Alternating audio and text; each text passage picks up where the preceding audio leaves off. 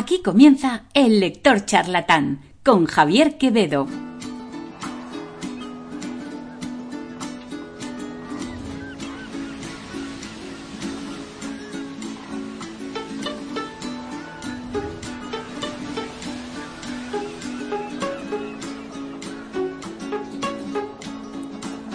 Buenas tardes y bienvenidos de nuevo al lector charlatán.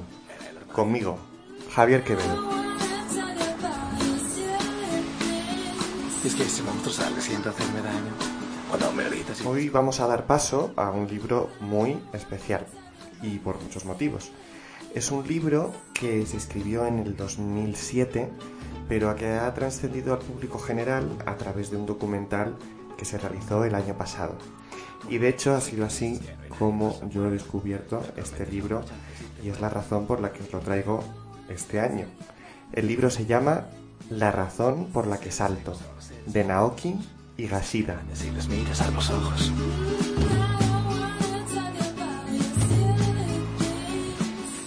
Como veis, volvemos a Japón en este programa. Parece que no podemos alejarnos mucho de la otra punta del mundo.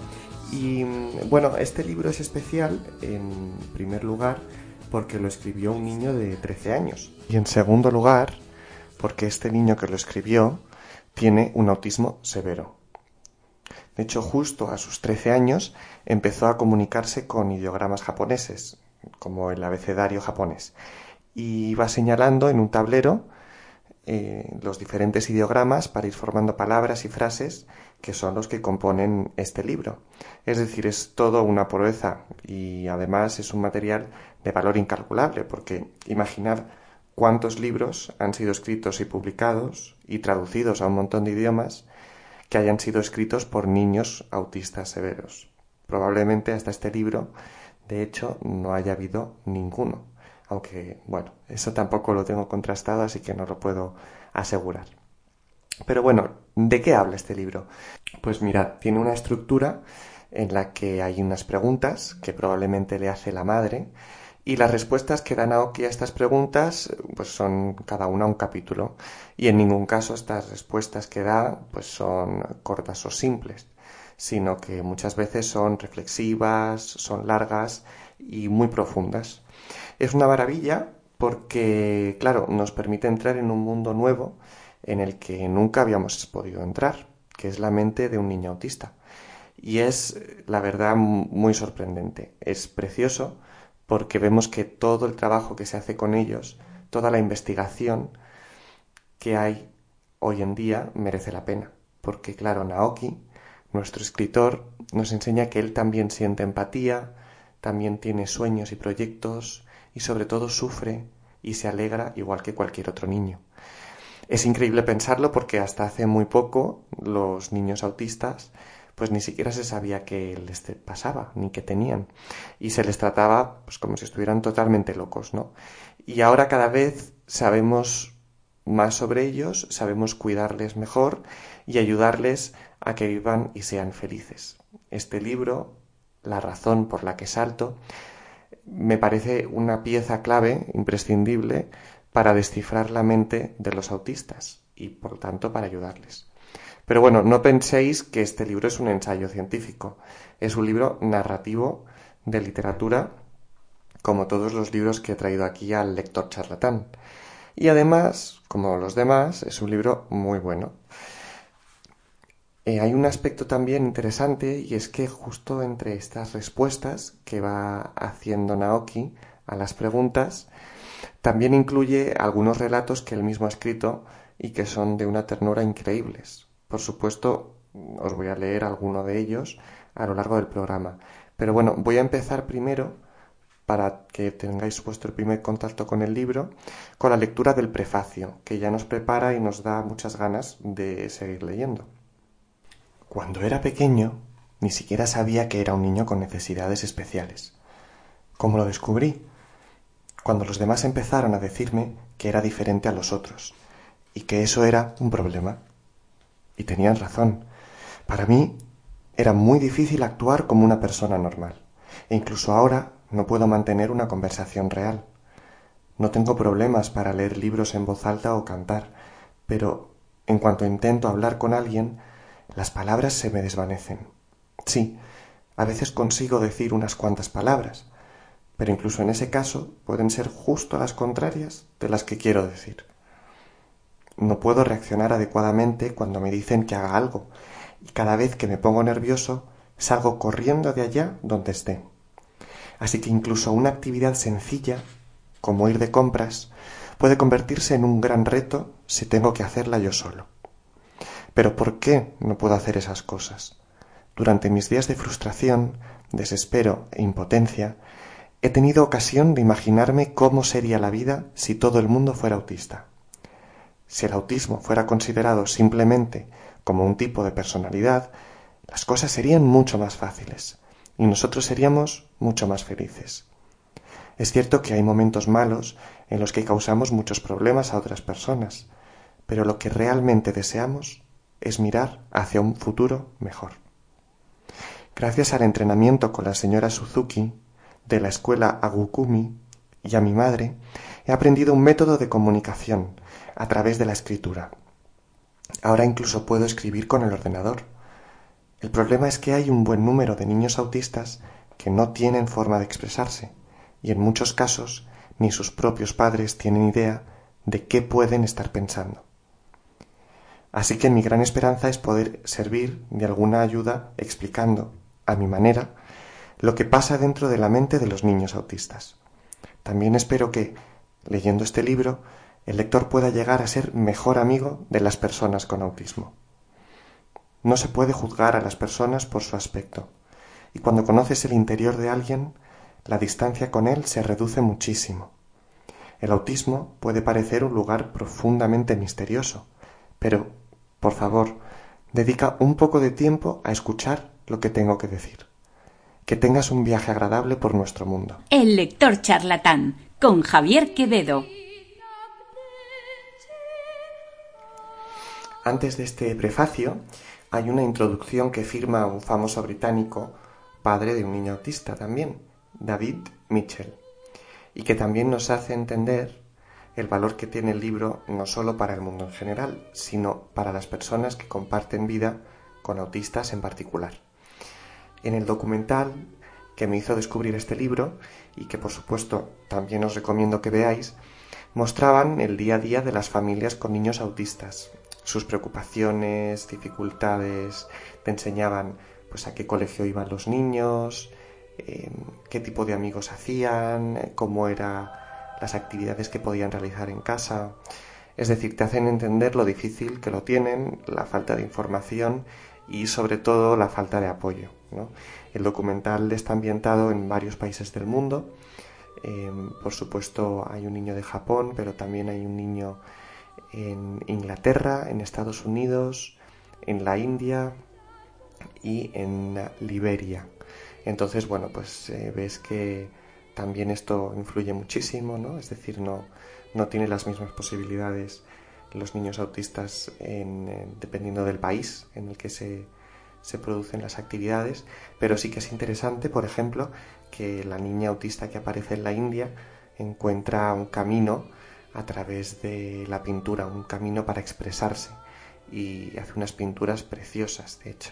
Entonces es bueno, aparte de, de, entender lo difícil que lo tienen, eh, pues también ves un poco la parte, la parte positiva, ¿no? Y también valoras mucho el trabajo que realizan eh, profesionales en, en, el campo que ayudan a estas familias y a estos niños pues a expresarse y, y a sentirse más cómodos en el mundo en el que vivimos, ¿no? Y por esto tengo que decir también que estoy muy orgulloso de tener una madre logopeda que de hecho trabaja en los centros públicos para precisamente mejorar la situación de estos niños. Así que le mando un saludo desde aquí a ella que siempre me escucha. En el documental, por seguir con, con, este, con esta parte, pues bueno, te van enseñando la vida de estas familias y lo van intercalando con eh, lecturas de fragmentos del libro que intentan mostrar la manera en la que sienten las emociones los niños autistas y que suelen suponerles las mayores dificultades, ya que pueden llegar a ser muy sensibles.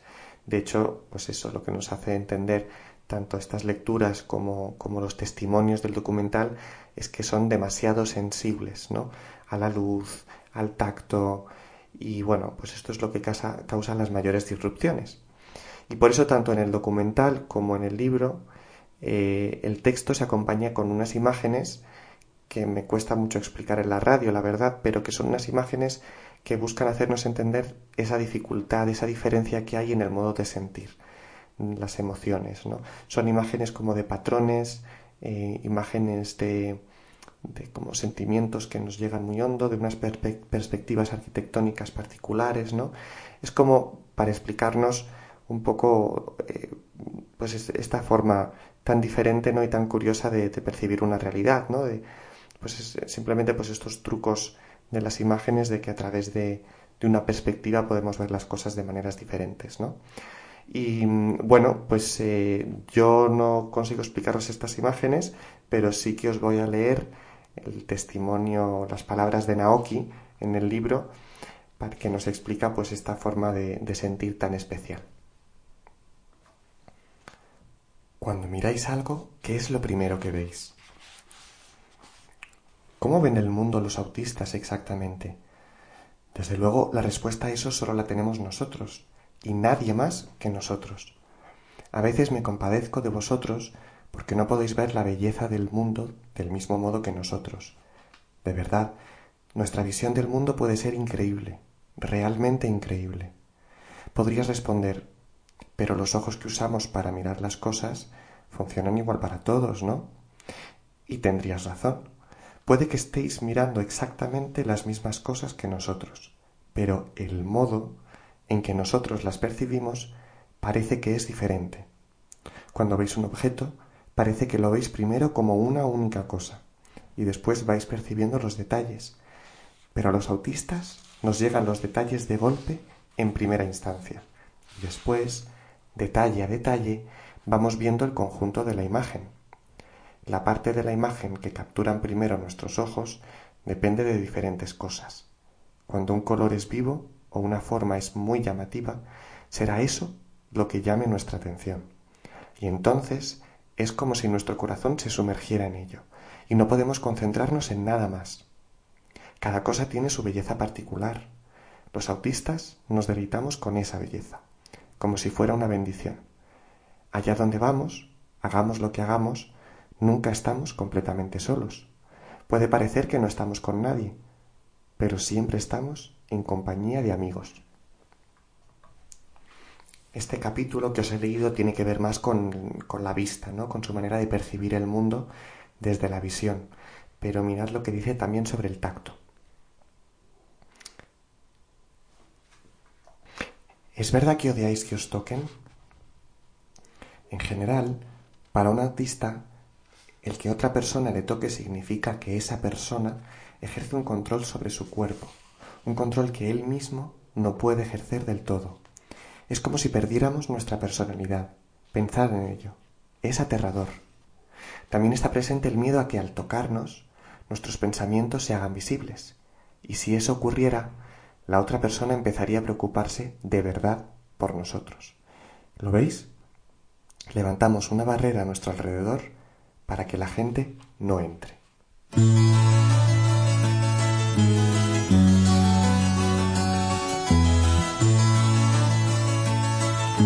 Ahora para continuar voy a escoger algunas preguntas del libro que me hicieron reflexionar especialmente para daros más ganas de leer este libro y que podamos reflexionar conjuntamente sobre lo que nos cuenta Naoki.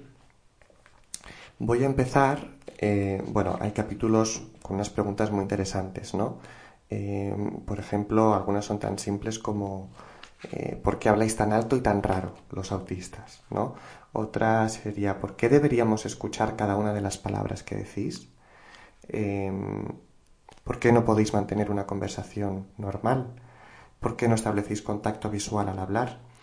Em, otras, pues bueno, son un poco diferentes. Son preguntas de, de cómo, no más del por qué, sino del cómo. ¿Cómo son vuestros flashbacks?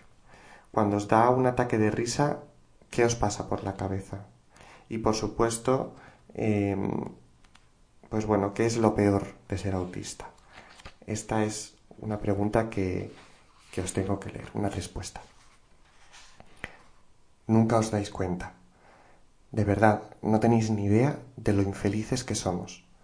Nuestros cuidadores pueden decir, cuidar de estos hijos es realmente muy duro, pero no os podéis imaginar lo triste e infeliz que puede ser la vida para nosotros, que siempre estamos causando problemas que no conseguimos hacer bien prácticamente nada.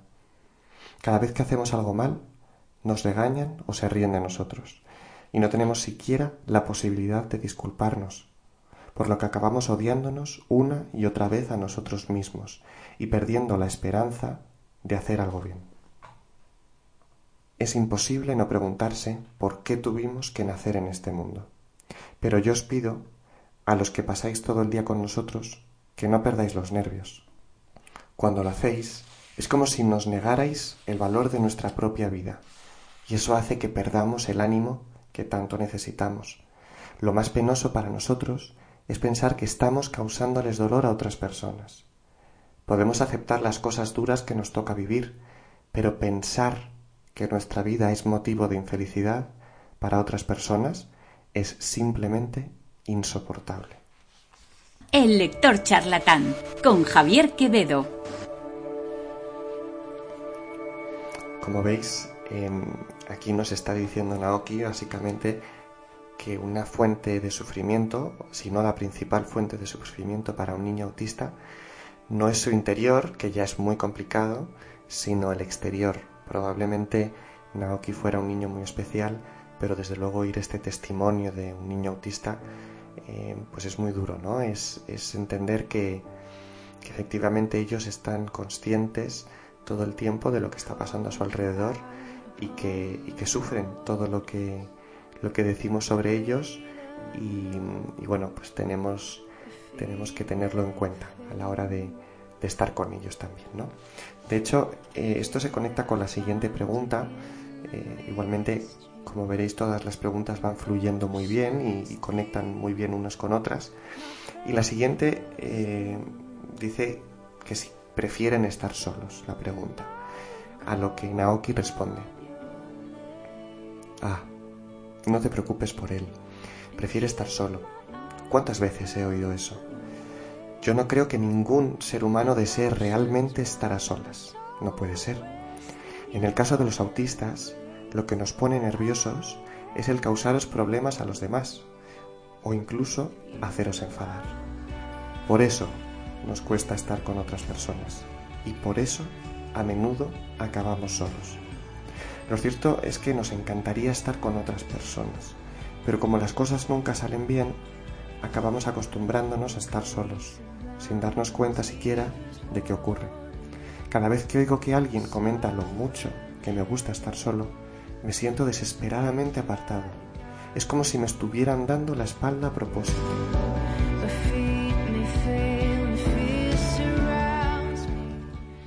Aquí nos vuelve a demostrar la, empatía ¿no? y, también la desconexión que siente el pobre con respecto al mundo. ¿no? Ahora os voy a leer em, primero una de sus historias que escribe y firma él y, bueno, para que veáis un poco también la capacidad narrativa que tiene, que aparte de ser muy interesante, em, bueno, pues es muy bonita porque, porque es muy didáctica también, ¿no? Es casi como una historia o un cuento infantil con su moraleja.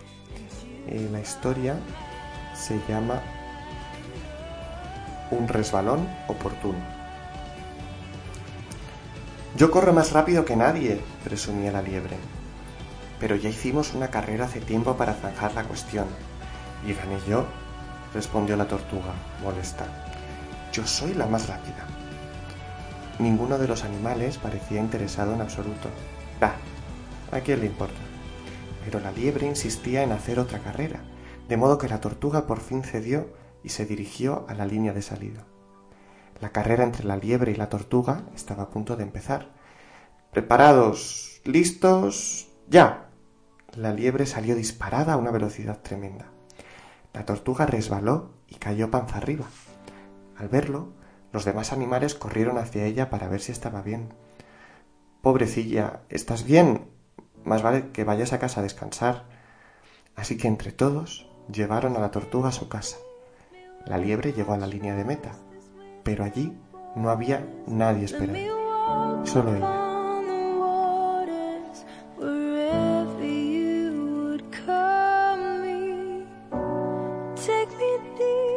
Bueno, em, aparte de, lo bonito que resulta como una reinterpretación y una, eh, bueno, pues casi una segunda parte de, esta historia tan conocida de la tortuga y la liebre, ¿no?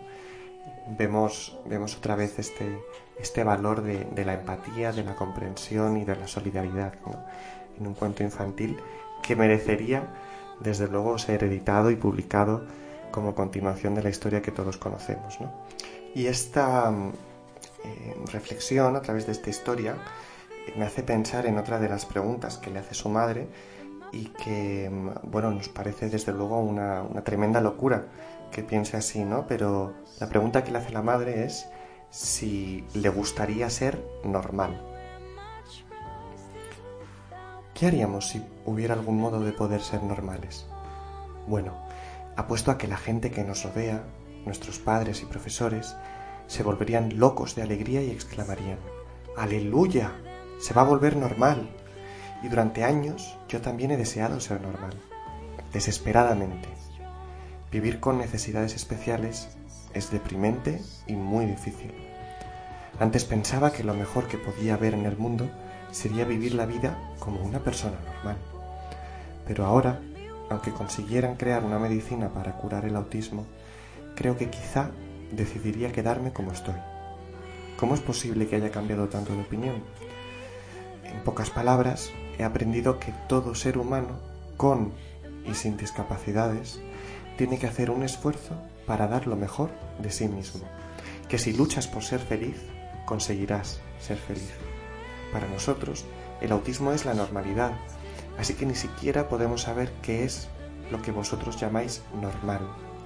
Pero mientras podamos aprender a querernos a nosotros mismos, no sé si importa tanto si somos normales o autistas.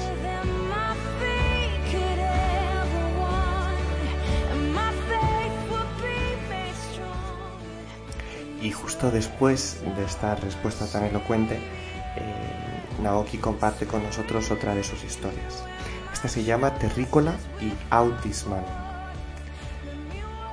estaba viajando en avión a Hokkaido con mi familia. Era la primera vez que volaba desde hacía muchos años y me sorprendió descubrir que la sensación de la gravedad tirando de mi cuerpo era realmente agradable. No lo había notado la otra vez que había volado, porque entonces era muy pequeño. En cualquier caso, se me ocurrió este relato corto. Érase una vez un pequeño planeta verde y tranquilo. Autismo. Bueno, Bienvenido a mi mundo. Terrícola. ¿No te sientes como lastrado? Yo siento como si me hubieran colgado pesos de los brazos y de las piernas. Ah, pero es que en tu planeta yo siempre me siento como si flotara en el espacio, inerte. Ah, vale, ahora te entiendo, te entiendo de verdad. Si hubiera un planeta, en algún lugar, con una fuerza de gravedad perfecta para los autistas, podríamos movernos libremente por él.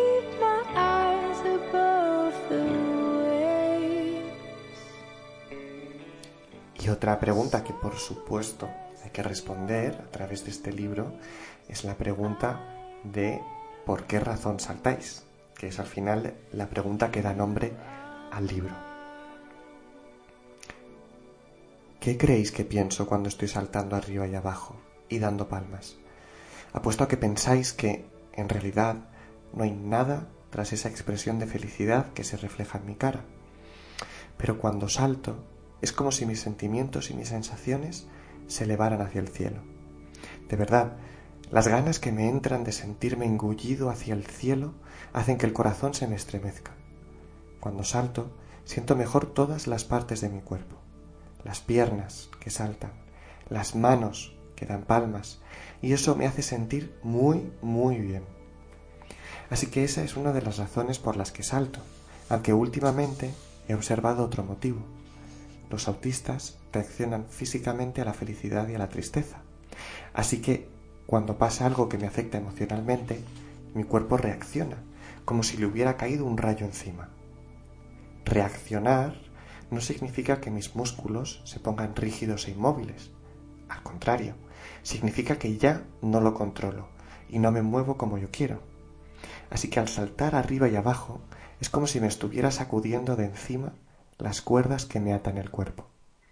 Cuando salto me siento más ligero y creo que el motivo de que mi cuerpo se sienta atraído hacia el cielo es que el movimiento me hace desear transformarme en un pájaro y salir volando hacia algún lugar lejano. No obstante, al estar limitados por nosotros mismos y por la gente que nos rodea, lo único que podemos hacer es aletear y dar saltitos en nuestra jaula. Ojalá pudiera agitar las alas y salir volando, surcar el cielo azul sobre las montañas, lejos de aquí. El lector charlatán, con Javier Quevedo.